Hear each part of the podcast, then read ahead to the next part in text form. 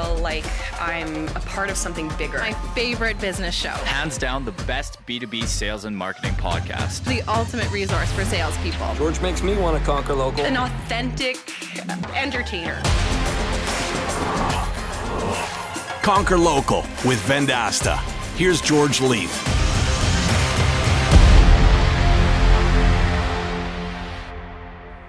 It's a Conquer Local podcast, season three.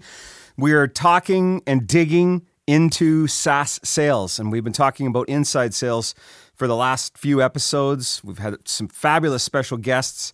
And uh, speaking of special guests, I went halfway around the world to find this gentleman, Michael Watkins, the VP of Partner Success at Vendasta Technologies. Hello, Michael. Hey, George. Thanks for having me.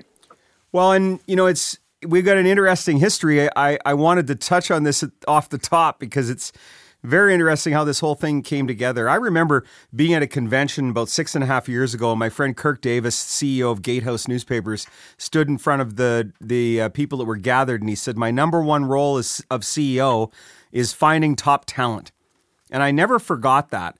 Um, that you know, recruiting, always having your eyes open, looking for that next great person that you could add to your team is really a, is a very important uh, part of I think every manager's game, regardless of what tier of management you're at, whether it's manager, director, VP, C-suite. And um, I was in Melbourne, Australia, about three years ago, and I had a chance to spend Saturday with a gentleman that was working at Sensis Yellow Pages, and I happen to have that gentleman right now on the podcast, Mr. Michael Watkins. We went to. Uh, I can't remember the name of that restaurant, but it was right on the, the water there in downtown Melbourne, about two blocks from the Crown Casino, where they have the. There's a good the, st- good steak sandwich and a, a cider. The and the the fire that came up from those torches. Yeah. It was. I'm glad I stayed an extra day, and I actually changed my flights. I will never forget that to spend an extra day with you, and you took it. You took Jackie Cook and myself to a footy game, and that was fantastic. What's that place called? The G. Yeah, the, the, the G locally, the cricket ground, the Aussie rules footy is a it's a tough sport. Um, it's good to watch as well. So Michael Watkins at that time was running uh, customer client success inside Sensis Yellow, and um, I remember getting a phone call late one night, and he's like, you know, I've I've taken a package, and uh, my family, my wife and I have had a conversation, and we would love to pack our kids up and move to Canada and work for work for Vendasta and uh, that began began about a one was about a one year uh, recruitment process where we were able to finally put a deal together. And in the cold of January last year, Mr. Watkins and his family arrived on a plane, one of the coldest days of the year, and uh, now are in Canada. And I have the privilege of working with you every day. So I wanted to give that backstory. We've known each other for a number of years, and we have the privilege of working together every day. So now let's dig into why you're here. Customer success. I remember when uh, my boss walked in, he says, We need to do customer success. I'm like, What is that? And he said, Well, it's kind of like, you know, it's like servicing the customer, but it's also growing the customer and it's retaining the customer. And it's, I said, So you mean customer service? So it's a fancy name for customer service, but you know, you eat, live, and breathe it, Michael. You bring a very unique perspective to our organization. I will tell you, and anybody that's been listening to the podcast for the last couple years, I don't mince words. We screwed this thing up we kicked it down the down the field so many times, um, and we seem to be in a much better place today. Michael, when you arrived, what did you notice was broken inside our customer success organization? Well, look, George, I think the key point you made is around the team, and um, it's not that the process is broken. It's about making a transformation to go from a reactive support service to uh, proactive success partnership that's really hoping to drive revenue. And I think that's the, the big key there is that it's a four stage process. Um, and I've had the, the luxury of being through many different experiences, being in small agencies and being in enterprise where I've seen different approaches go wrong as well. And our customers are evolving over time. they they've got different expectations now. So, you know, the first piece then that the learnings that we've had, and if you don't agree with me, of course, jump out and, and call me a liar, but um, it is an iterative process that is never complete. Absolutely. Yeah. Uh, so, you know, I, um, you know, I'm, i like to try and think things out and I like to learn from my mistakes as well. And, and uh, when I first uh, arrived, uh, even just by web, we were talking a lot about what the pain points are, and, and um, the, the leadership team did a great job on looking at, well, what's changed? It's not that uh, the people are necessarily the problem or the customer's the problem, it's something's changed. And we're living in a pretty exciting world where change is happening every day. And so a simple four stage plan, which um, you know takes a year to do, uh, has at least 20, 30 mini steps along the way that um, we've gone through just to understand what needs to be done. I remember the very first meeting that you arrived at our executive after you've had a chance to analyze some of the things that you saw inside the organization. You came with a very well thought out plan. And I and I remember looking around the room at my colleagues on the executive and they were like, "Wow, this guy has been there, done that as a subject matter expert." How many iterations did you have inside the Sensis Yellow organization as when you were uh, undertaking this role? Look, I, I, got some good mates there. They're still they're still evolving today. Um, they're constantly changing. It's it's a it's a tricky one when you think of uh, the big players in town like the Google, the Facebook, the Amazon, the Microsoft. They're disrupting and they're changing and they're competing and they're getting really vicious. And so when it comes to any digital business, even if it's not directly marketing, any commerce, uh, when you think of security and fintech, it's um, all being driven by that competition at the top. And then at the bottom of that that funnel of change and confusion uh, lies a small business, and um, you know they've got a, a, difficult job comprehending it. And um, when you're a service provider helping them out, you you need to also make sure you keep it really simple for them. But being ready for change is a big thing. Don't expect it not to change. It will change every single day. I remember you and I meeting in the foyer. You'd been with us for about three or four weeks.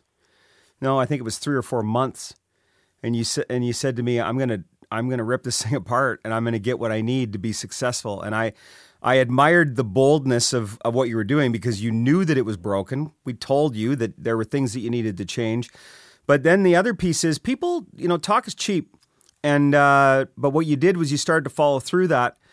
And you know we've arrived now at a point six eight months into the process where you know you were right the things that you were putting in place were right. And even the people that were adverse to that change now have adopted. So let's talk a little bit about some of the tactics that you used to get your vision to come true. Yeah, sure. Look, um, I think to simplify things, there's there's four steps that I knew we needed to go through anyway, right? And so the first conversation I had with the team was, "Hey, I, I need to I need to listen. I need to learn. Shoot me through the videos of the, the talk tracks. Um, introduce me to some of your top customers.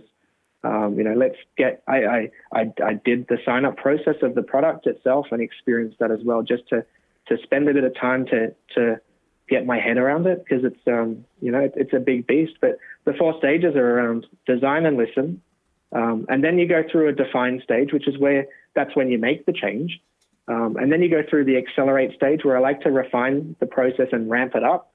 But the the last part, which we're still working through now, is and, and, and then there's going to be iterations, as you said before, but there's a bring it home delight phase. Um, I think it's got to be said that for any customer success transformation, moving from that support reactive to a proactive partnership has to have the customer at both the start and the end um, in mind, and you should be celebrating together at the end. So, you know, we've been interviewing um, SaaS sales leaders in this season three. And then we went internally and started talking to some of the leaders that I have the privilege of working with, um, you know, day to day and, and have brought into the organization and watched them grow.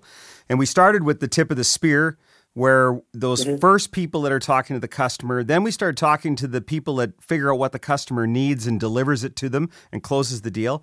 And now we're talking to the individual that is responsible for retention and growth. And you know, the one thing that I noticed that you really doubled down on out of the gate was that first 90 days when the customer has has joined the ranks. You you not only made some personnel changes, but you you really focused on that. Can we talk about that stage and and, and why it's so yeah. important? Yeah, um, look, um, as my boss would say, everything's a funnel in life and, and in business as well, right? So when the contract is signed, the game changes. It goes from um, convincing someone that there's a gap to be filled and, and delighting them on that respect to contract signed. Now it's all about delivery. And um, one of the interesting learnings I, I took from the process of um, working with the, the teams and a huge amount of talent at all of those different stages, right? But as they were having the customer conversation, the customer was uh, moving a little bit further down that trust uh, trust path, and uh, it makes perfect sense that you know when you're first dealing with any business, um, you want to hold some of your cards up your sleeve, but as you get to the stage where you're ready to sign the contract, whoever's on, whoever's responsible for that, they need to clearly uh, articulate how they're going to solve a problem. But once a contract's signed, it's game on. It's solve all my problems. And so what we found was that we need to have a, a really good open conversation to reset the framework of what needs to be achieved again. And it's not that it was um, a, a, difference or an error. It's just that more trust had opened up, uh, and we needed to set a clear goal on what is that early win. What are the resources that are available? What is the tasks that can be achieved to achieve a revenue result as quickly as possible? We had to get one across the line. Well, an interesting thing that has just come up in the last few days preceding us recording this episode, so I want to bring it again. I think it's a really important piece of the puzzle. And again, it's one of the things that we've made errors on. I hold myself responsible for it. Is the, the story has gotten lost because we have these different groups that are dealing with the customer base at the various stages of the funnel. And I think it's hard sometimes for customer success to deliver on what has been told to them because we, we we're lacking a consistent story. I'm not saying all the time, and I'm not saying that it's something that is you know if if 10% is a complete sh- a bed shit, um, we're probably somewhere in the range of about a 75 on it. It's something that you know what what I'm what I would love to do as chief revenue officer is reduce the churn a little bit. And I'm sitting here watching all the various teams. So I, am not saying that we're down there at a 10%, but at the 75% level, I think we could get to 90% retention level if we could just have the same bloody story from the moment that they come into the funnel, from the marketing material to the moment that they arrive with you and they get through that onboarding. It, there's that consistency to it. And it, that has been an enormous struggle as the organization has grown. How, what, what, what, how are we going to fix this? I know I only brought it up to you, you know, less than 12 hours ago, but I know you're smart and you're already thinking about it. So how are we going to fix that problem?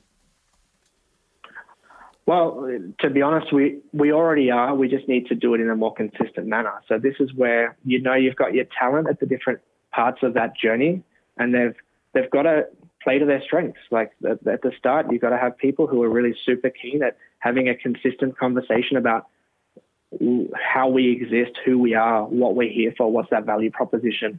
The next team that that carries that conversation on have to be good at really tightening it up, but the how we are, who we are needs to be reiterated. And the purpose of what we're trying to achieve needs to be reiterated. But the point of differences along the way is where the skill comes from. So definitely have your aces in places uh, and get your get your teams coaching each other and get your managers coaching your teams and keep on having the conversation because you know to my earlier point the reason why uh, we've sort of lost sight on um, the simplicity of the process and simplicity of the conversation that it really hasn't changed. The same needs are there. Is that there's just a lot of offer in the world. There's a lot of things going on. There's a lot of movement, and sometimes people latch on to the things that are available as opposed to the reason why they're doing it. And I think um, if we keep that part of the conversation consistent and open, as soon as as soon as the trust starts to open up, you can reroute it. It's it's it's definitely like opening an hourglass. You have to understand that uh, as your customer is opening up to you, they need you to deliver. And so the quicker you can deliver the smallest amount of value, the better it is for you and them so that you can then redirect the conversation to find out what really needs to be delivered. And that's going to change over time. Competition is an amazing, amazingly complex thing in itself. So, two final things that I want to cover with you because we could go on for hours, and we have already in in our path over the last three years. So the first one is one thing that I noticed looking from the outside in as you came in and took extreme ownership of the task that you had been brought to the organization to deliver was you the the people leading aren't necessarily the people that were leading when you walked in the door. And and that's always a hard conversation. And I don't think that any anyone was exited out of the building. I think that you were able to find them other things that they were good at, but you ha- now have a team and they are flourishing. So how important was it to you to find those leads and get them put in place? Yeah, it's super. And it's a tricky process, and I'll keep this part short. But when you're lucky enough to, to, to jump into any high performing team, no matter where it is, one of the risks you have is that they get trapped doing work and they do it really well and they just get caught in a little pocket of the problem, which becomes a task orientated focus. And that is particularly likely to happen in a support or a fulfillment arm. Um, and so then there's a disconnect with the actual initial goals that the, the sales rep or the business development manager um, was um, talking to the customer about. So as soon as you have that gap, you have a problem. So we had to um, find where people were had strengths and, and, and make sure that we we reconfigured the team to align them to those strengths. And the second thing we had to do is we had to uh, reconnect the conversation with the person on the other side of that contract signing. And that's where uh, a lot of communication improvements um, are happening every day, and we're continually getting better at it. But the, the tighter that relationship is, the better it is for the customer, and, and they get set up for success much quicker. Okay, so let's go to your regular weekly report that you bring to the executive. And about a month and a half ago or two months ago, you started playing games, not with us, yeah. but with your team. And I and I it blew me away. You've come up with a way to gamify customer service and customer support and customer success. And can we talk about the first game that you played, which is one of my favorite TV shows? It was based on Survivor. Survivor. Yeah, we are. Uh, so look, this was feedback from the team. The team were the team were actually incentivized with a spiff, um, and the, the spiff was the same spiff over time. And we needed to make some significant changes. Uh, and so what we did is we sat together as a leadership team. We talked about the changes that needed to be made first and why those changes were important. Um, and then what we did is we built a game around it uh, because we needed to create some energy in the room. We needed to create uh, some internal PR. We needed to make it loud. We needed to make it feel new. We needed to make it feel different. Uh, and, and most importantly, it needed to be fun. Um, so the Survivor game piece was really just a change management technique. And, you know, this can be done on a big scale or it can be done on a simple, small scale. But when we think about commissions or um, trying to incentivize people's behavior, uh, there's two objectives that have to happen. One is it has to achieve a customer centric, business centric outcome. So there has to be, in our case, our customers have to be making money as a result of uh, these changes. And the second thing is it has to be a motivational function. And when you're doing lots of changes really quickly, the best thing you can do is add a bit of fun to it. Well, and and today your theme is an Olympic. Can we say Olympic, or do we have to do like a trademark or something on that? You know the thing with the five rings that they have every four years. Yeah, that's what Michael's doing right now for his game. Yeah, and that's uh, you know that's a, just a different lens on it. So the same process. Think about the metrics first that you want to achieve. Um, the fun part about the Olympics is we deliberately so we set up in the Survivor Challenge. That's the change where we uh, unpacked the bucket of support services. So we segmented them into the functional areas that we thought were the right ones, and we played the game at the same time, so we could have some fun testing some pretty significant uh, organizational changes. Uh, the team loved the changes; they saw the success, and and now they're in that team. But with Olympics, we uh, did a cross-functional um, uh, spiff, and the reason why we flipped it to cross-functional is because uh, the types of things that we wanted to do more of, which was identify uh, real opportunities where we could help our customers grow, they still come in different ways in different parts of the journey, even after the contract. Uh, and so those four sections that we've got in our group is uh, the onboarding process, which is that first 90 days you mentioned. Then you've got support. So when Google and Facebook and complex things happen, there's questions all the time. Uh, then we have our growth team, and they are they're they're like a sales team that are deliberately helping the customers be more effective at sales. And then we have our retention team, and our retention team is making sure that if the business situation changes, um, we can adjust our offering to our customer as that changes. And, you know, sometimes, as I mentioned before, that can be as simple as competition, right? But what we needed to do as that team is keep them focused on the customer goals. And they needed to learn a little bit from each other as well, um, because typically technical support isn't good at sales. That's not what they're here for. But there's parts of sales that need to be taught to technical support, and there's certain levels of upskilling that need to be taught to the sales team as well. And so it's just getting a bit of a mix up there to make sure that you're always aligning and realigning. So complex problem, but you've really nailed it down into four items that you were able to to accomplish. And I know it's a work in progress. We're not we're not over the finish line, nor do I ever think that we will be. But you know, the the onboarding was key. Get the customers, get them get them started properly. And then you're going to yeah. have support issues. Google changes the algorithm, the API breaks. You know, you're going to have to deal with that. Yeah. Software is not a per, is not a perfect space. And then you have that growth piece where you have your growth managers, but it's not just three people inside your group that are growing. It's every single group has that that mandate of growth, and then you've got five alarm fire and let's go do retention. But you you said earlier you were trying to make that proactive. So how do you take retention and make it proactive in your opinion? Look, it's the same as objection handling. People uh, are looking for something to be delivered and um, retention is a really great uh, opportunity to make sure uh, you're resetting and re, re uh, helping your customers come back on board. Most often, retention is a result of the circumstances of the business changing, nothing that your processes do, because your processes are generally consistent. So it's a great way to understand what needs to be done, uh, how do we realign, and if you're a, a business that can adapt quickly, openly, and uh, focused on what needs to be done, uh, you often find that there's a lot of growth in retention. And, um, and that's also back to the world we live in is changing. It's changing every day. Uh, you watch when these businesses start buying each other at the top end of town. Um, it's going to have impacts to the way all of the strategies are done. And uh, that's something that we'll be looking forward to and be looking forward to supporting our customers with. Michael, we could talk for hours, but if uh, folks want to reach out and learn more things from you, I would encourage them to join the Conquer Local Slack community because inside that community, you could speak directly to Mr. Michael Watkins and ask him questions when it comes to customer success, onboarding, retention, growth, and all sorts of items in that realm. He definitely is an expert in the space, and we appreciate the learnings that we've had from you today on the podcast. Thanks, George. It's been a pleasure.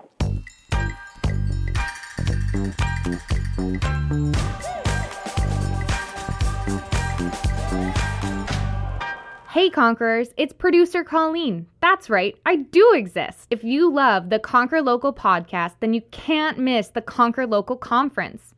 We are heading to Montreal June 8th through 10th at the stunning Fairmont Queen Elizabeth Hotel. It's only two days before the Canadian F1 Grand Prix. It's the must attend conference for companies selling digital solutions to local businesses. We have a special discount for our listeners. Book by January 31st to save $100 off the already discounted early bird price using promo code PODCAST100. That's a total of $500 in savings. Plus, you'll automatically be entered to win our VIP Grand Prix package of two tickets and three nights at the Fairmont to take in the biggest sporting event in the country. Get your tickets and book your rooms today at conquerlocal2020.com. Again, that's promo code podcast100.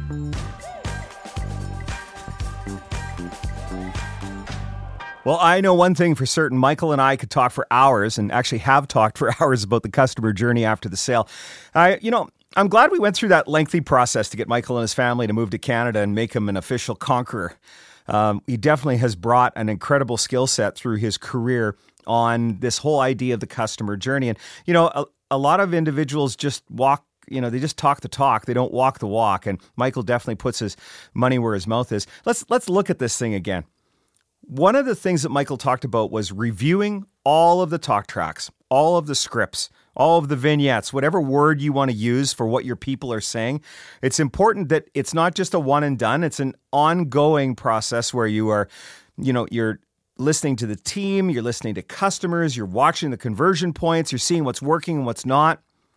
And once you've defined that process, be prepared to make constant changes to refine it. So definition is important, but refining it to make sure that it's really hitting the mark is the key.